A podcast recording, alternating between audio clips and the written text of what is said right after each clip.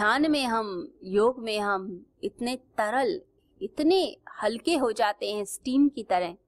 जैसे भाप उड़ती चली जाती है, ऐसे ही हमारी आत्मा इतनी हल्की। हमारे मन की तरंगे इतनी हल्की हो जाती हैं कि वो आसपास के मनों से जुड़ती चली जाती हैं। उन सबको एक मान लेती हैं, जैसे वसुधैव कुटुंबकम की भावना बोली जाती है कि सारा विश्व एक है तो आपका जो मन है, आपकी आत्मा तरलता से जुड़ती जाती है लोगों से। इससे कई लोग बहुत अच्छे से लोगों से जुड़ पाते हैं और कई लोग बिल्कुल जुड़ ही नहीं पाते। जितना आपका प्रेम विशाल होता जाता है, जितना आप अपने केंद्र में आते चले जाते हैं तो आप दूसरों के प्राणों से संबंध बनाना शुरू करते हैं और वो प्राणों से जो संबंध होता है, वो धीरे धीरे करते करते करते करे पूरे विश्व के प्राण के साथ एक रिलेशन बन जाता है। तो आप अलग नहीं रहते। फिर आप एक हो जाते हैं। जैसे कोई व्यक्ति किसी सत्संग में जाए तो वहाँ जितने भी श्रद्धालु हैं, उस समय उनकी मन की जो तरंगे हैं, वो सब एक हो गई होती हैं। वो अलग नहीं होती, वो एक हो जाती हैं। उस समय उनका जो ध्यान है, वो एक तरफ़ ही होता है, वो है परमात्मा की तरफ़। जब लोग मिलकर प्रार्थना करते हैं तो जब मिलकर प्रार्थना की जाती है, उस समय जो तरंग होती है, वो एक होती है। इसलिए कहा जाता है कि सब एक साथ मिलकर ध्यान करें, एक साथ मिलकर प्रार्थना करें, सत्संग करें, भजन करें। क्योंकि उस समय वाइब्रेशन इतनी पावरफुल हो जाती हैं। एक बार भगवान बुद्ध एक नगरी में ठहरे। उनके साथ दस हज़ार भिक्षु थे। अब जो राजा था, वो मिलना चाहता था भगवान बुद्ध से। भगवान बुद्ध के पास जाना चाहता था। तो मंत्रियों ने कहा कि आप बुद्ध के पास जाना चाहते हैं। तो कोई भी शस्त्र आप लेके नहीं जा सकते। कोई भी सेना लेकर नहीं जा सकते क्योंकि लेके जाना ठीक नहीं लगेगा। वो लोग शांति वाले हैं, ध्यान वाले हैं, पूजा वाले हैं। वहाँ शस्त्र का क्या प्रयोजन? हम कोई लड़ाई लड़ने तो नहीं जाएँगे। तो अजात शत्रु मान गया, लेकिन 10 से 15 लोगों की एक छोटी सी टीम बनाई, क्योंकि उसे अपनी सुरक्षा का भी ध्यान था। और उनके साथ भगवान बुद्ध से मिलने चल पड़ा। जब वह रास्ते में भगवान बुद्ध के पास जा रहा था तो मंत्रियों ने कहा कि बस इन्हीं पेड़ों के पीछे ही दस हज़ार भिक्षु बैठे हैं। भगवान बुद्ध अपने ध्यान में बैठे हैं। तो अजात शत्रु को एक बार तो शक हुआ कि कहीं ये मंत्रियों की चाल तो नहीं मुझे मरवाने की। क्योंकि दस हज़ार लोग बैठे हों तो पूरा मेला लग जाता है और पूरी तरह से शोर मच जाता है। दस हज़ार लोग सिर्फ़ इन्हीं पेड़ों के झुरमुट के पीछे ही बैठे हैं। कहीं ये मुझे मारने की साजिश तो नहीं तो उसने तलवार निकाल ली। तो मंत्री हैरान हो गए। मंत्रियों ने कहा, आप ये क्या कर रहे हैं? तो अजात शत्रु ने कहा कि ऐसा कैसे संभव है? कि इतने सारे लोग बैठे हों और पिन ड्रॉप साइलेंस हो। मंत्री ने कहा, आप विश्वास रखिए, आइए मेरे साथ खुद देखिए। तो शत्रु जैसे ही उन पेड़ों के पास पहुँचा और झाँक कर उसने देखा तो हैरान हो गया कि इतने सारे लोग बैठे हैं और पिन ड्रॉप साइलेंस। कोई आवाज़ ही नहीं, सब अपने अपने ध्यान में बैठे हुए हैं। एक बार तो आँखों पर विश्वास ही नहीं हुआ। और भगवान बुद्ध के पास जाकर बैठ गया उनके चरणों में। भगवान बुद्ध अपनी शांति में, अपने आनंद में, अपनी करुणा में ही लीन। अजात शत्रु को जैसे ही उन्होंने देखा, पास बुलाया। अजात शत्रु ने कहा, मुझे अपनी आँखों पे विश्वास ही नहीं हो रहा कि इतने लोग इतने हज़ारों लोग बैठे हों और आवाज़ भी ना हो। ये क्या कर रहे हैं आँखें बंद करके? भगवान बुद्ध ने कहा, ये ध्यान कर रहे हैं, ध्यान में लीन हैं। तो अच्छा शत्रु ने बोला, कि इस समय इतने अलग अलग लोग कैसे एक साथ एक ध्यान में बैठ सकते हैं? तो भगवान बुद्ध ने कहा, कि इस समय तुम्हें दिख रहा है बाहरी रूप से कि ये अलग अलग हैं, परंतु ये अलग अलग नहीं है। ये इस समय अपने ध्यान की ऊर्जा से बिल्कुल एक हैं, एक ही तत्व बन गए हैं। क्योंकि ध्यान के समय इतनी तरलता होती है कि आप दूसरे व्यक्ति की भावना के साथ भी जुड़े हुए होते हैं। इससे जो ध्यानी होंगे, वो सब एक साथ, एक वाइब्रेशन वाले लोग बैठकर जब साधना करते हैं तो वो अंदर से जुड़ना शुरू करते हैं, अंदर से जुड़ाव होता है उनका। वो अंदर से कनेक्टेड हो रहे होते हैं। जैसे आप कोई स्टीम को निकालें, तीन चार कप रखे हो जिसमें से स्टीम निकलती हो तो वो स्टीम ऊपर की तरफ़ जाती जाएगी और एक दूसरे के साथ घुलती जाएगी और आसमान में खोती चली जाएगी। तो ऐसी तरलता आने लगती है। तो ध्यान हमें जोड़ता है पूरे विश्व के साथ। संबंधों को प्रगाढ़ करता है। जो धर्म है, वो हमें केंद्र की तरफ़ लेकर जाता है। वो हमें जोड़ता है इस अस्तित्व के साथ एक आकार कर देता है। इसे ज्ञान, धर्म, ध्यान, योग, ये सब हमें अस्तित्व से जोड़ना सिखाता है, तोड़ता नहीं है। जैसे जैसे हम जुड़ते जाते हैं वैसे वैसे हमें समझ आने लगता है इस संसार के बारे में, परमात्मा के बारे में। यहाँ अर्जुन भगवान को नमस्कार करते हुए कहता है कि परमात्मा, आप अपना दर्शन अपनी विभूतियों के बारे में, अपने बारे में स्वयं ही बता सकते हैं, मैं तो कितनी भी कोशिश करूँ। मैं तो अपने दिल से भी कुछ बात कर लूँ, लेकिन मैं दिल से भी क्या बताऊँ? मैं तो जानता ही नहीं परमात्मा। मैं किस द्वार पर खटखट करूँ? किस दीवार को जाकर नॉक करूँ? मैं तो जहाँ से भी शुरू करूँगा, वो गलत ही होगी, क्योंकि मुझे तो दिशा का पता ही नहीं। जैसे किसी गाँव में हाथी आ जाए और वहाँ के लोगों ने कभी उसे महसूस ही नहीं किया। सारे गाँव के लोग ब्लाइंड हों, अंधे हों तो जो हाथी की सूंड को टच करेगा, वो कहेगा, हाथी ऐसा दिखता है जो पैर को टच करेगा, वो वैसे ही खंबे जैसे बताएगा, जो पूंछ को टच करेगा वो रस्सी की तरह बताने की कोशिश करेगा, जो कान को टच करेगा, वो उस तरह से बताएगा, यानी सबके अलग अलग वर्जन्स होंगे। तो हम जानते नहीं हैं, हम सिर्फ़ मान ही रहे हैं। अभी भावों में नहीं पहुँचा, सिर्फ़ विचार तक ही बात अटकी हुई है। जीसस कहा करते थे,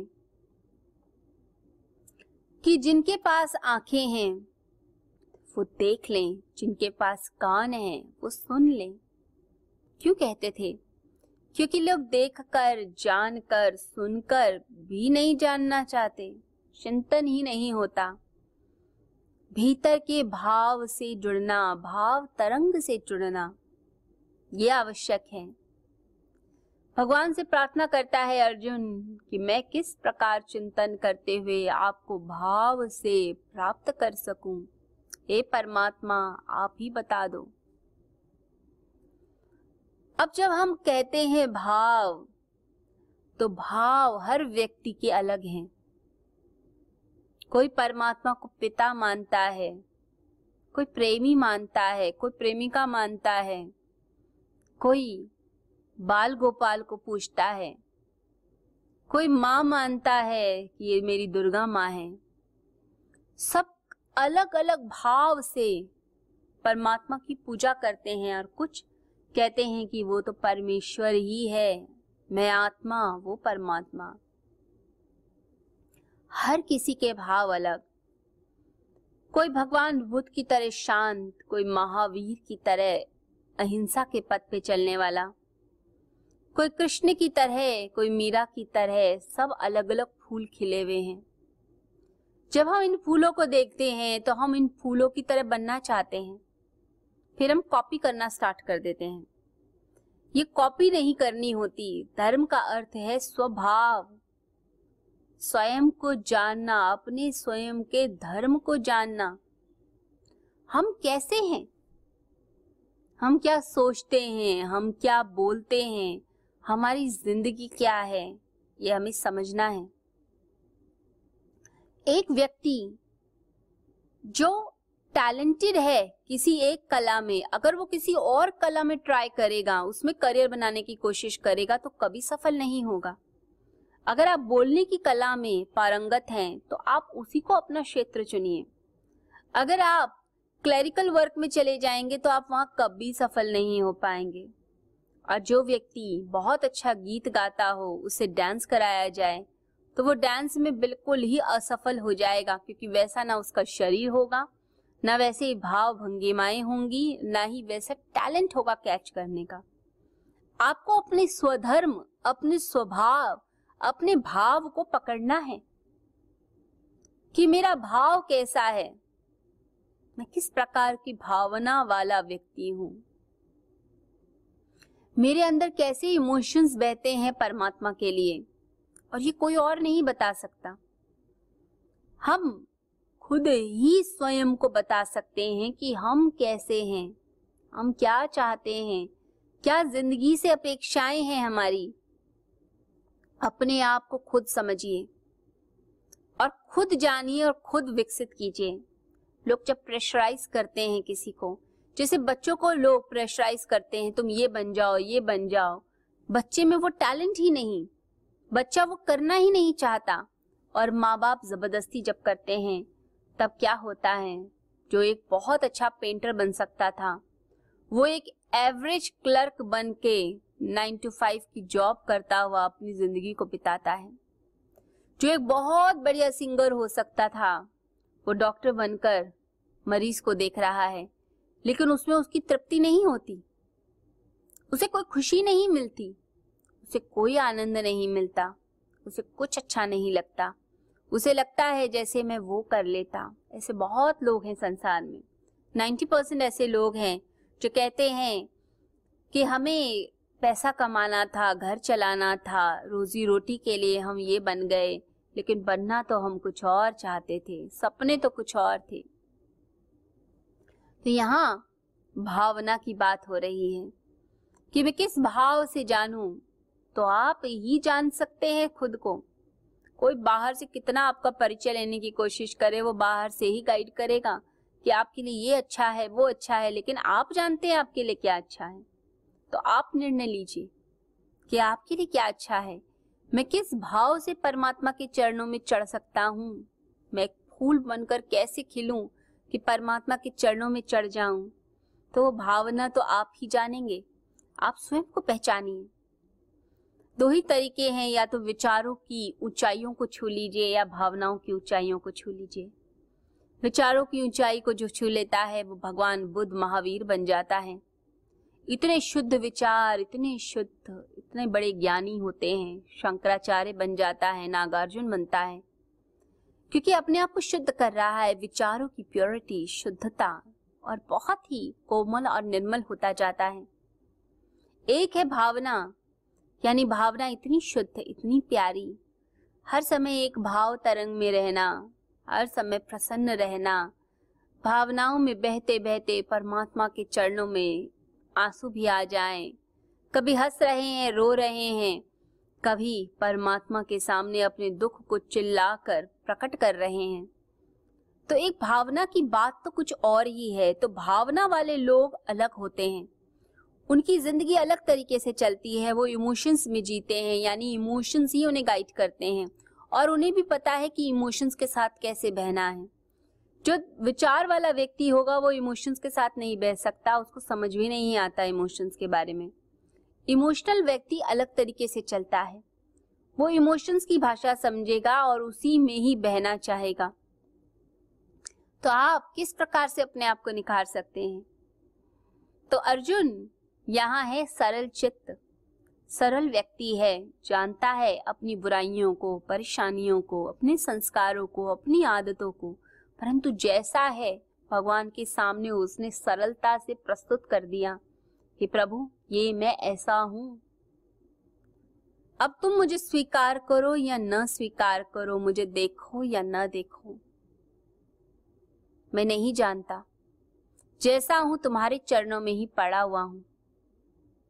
तो परमात्मा के चरणों में चढ़ा हुआ व्यक्ति, जो अपने आप को प्रकट कर रहा है, अपने आप को प्रस्तुत कर रहा है, और परमात्मा से ही कहता है कि, परमात्मा, तुम अपने स्वरूप को खुद ही जान सकते हो, तुम ही स्व प्रकाशित हो। तुम ही जान सकते हो, मैं कहा जान सकता हूँ, मैं क्या बयान करूँ तुम्हारे बारे में। हे परमात्मा, मुझे गाइड करो कि मैं बस तुम्हारे ही चरणों में जुड़ा रहूँ। एक भक्त की अभिलाषा भी ऐसी होती है, क्या भावना करूँ, क्या चिंतन करूँ, कैसे तुम्हारे पास आऊँ, कैसे तुम्हें प्राप्त कर लूँ, कैसे तुम्हारे साथ एक हो जाऊँ। जब ऐसी उत्कंठता, ऐसी प्यास जगती चली जाती है तो ये समझ लीजिए, मुक्ति का द्वार खुलता चला जाता है।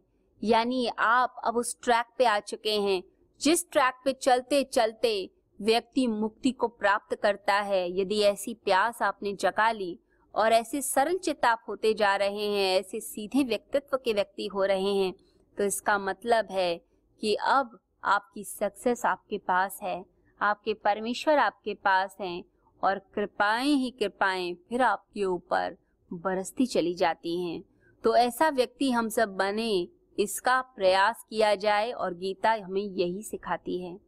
अब आगे के श्लोकों में हम समझेंगे कि किस प्रकार से परमात्मा आगे की यात्रा के बारे में बताते हैं और अर्जुन किस प्रकार से बोलता है कि परमात्मा विस्तार पूर्वक मुझे और बताइए, मुझे तृप्ति नहीं हो रही, मुझे और बताइए और बताइए जानने का प्रयास करता है। नव जीवन साधना। क्या नकारात्मक विचारों को मन में आने ही न दे? ये हमारे वश में है? क्या तनाव की जड़ें मन में उपजेंगी ही नहीं? अगर निरंतर ध्यान साधना को जीवन में शामिल कर लिया जाए, आध्यात्मिक जगत में परमात्मा की अनुभूति के साथ, क्या सांसारिक जगत में भी प्रसन्नता, सफलता, संबंधों में आत्मीयता, धन, ऐश्वर्य का सपना सच करती है नव जीवन साधना? तो इसका जवाब है हाँ। इस कल्पना को साकार रूप देने का संकल्प है। गुरुवर श्री सुधांशु जी महाराज व श्रद्धेया अर्चिका दीदी द्वारा। भक्तों को ध्यान साधना की एक और अनुपम भेंट, नवजीवन साधना।